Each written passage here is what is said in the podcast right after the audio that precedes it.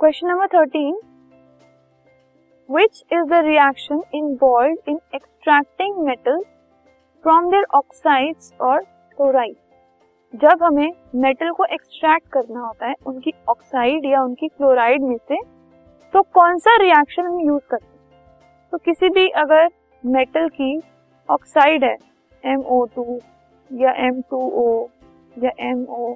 या क्लोराइड है MCl MCl2 MCl3 उससे हमें एम लेकर आना है। तो हम इनको, इन ऑक्साइड्स और क्लोराइड को रिड्यूस कर देते तो reduction of oxide and chloride is use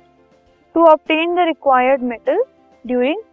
extraction जब हम एक्सट्रैक्ट करते हैं तो उसमें हम रिड्यूस करते हैं ऑक्साइड और क्लोराइड को to form metal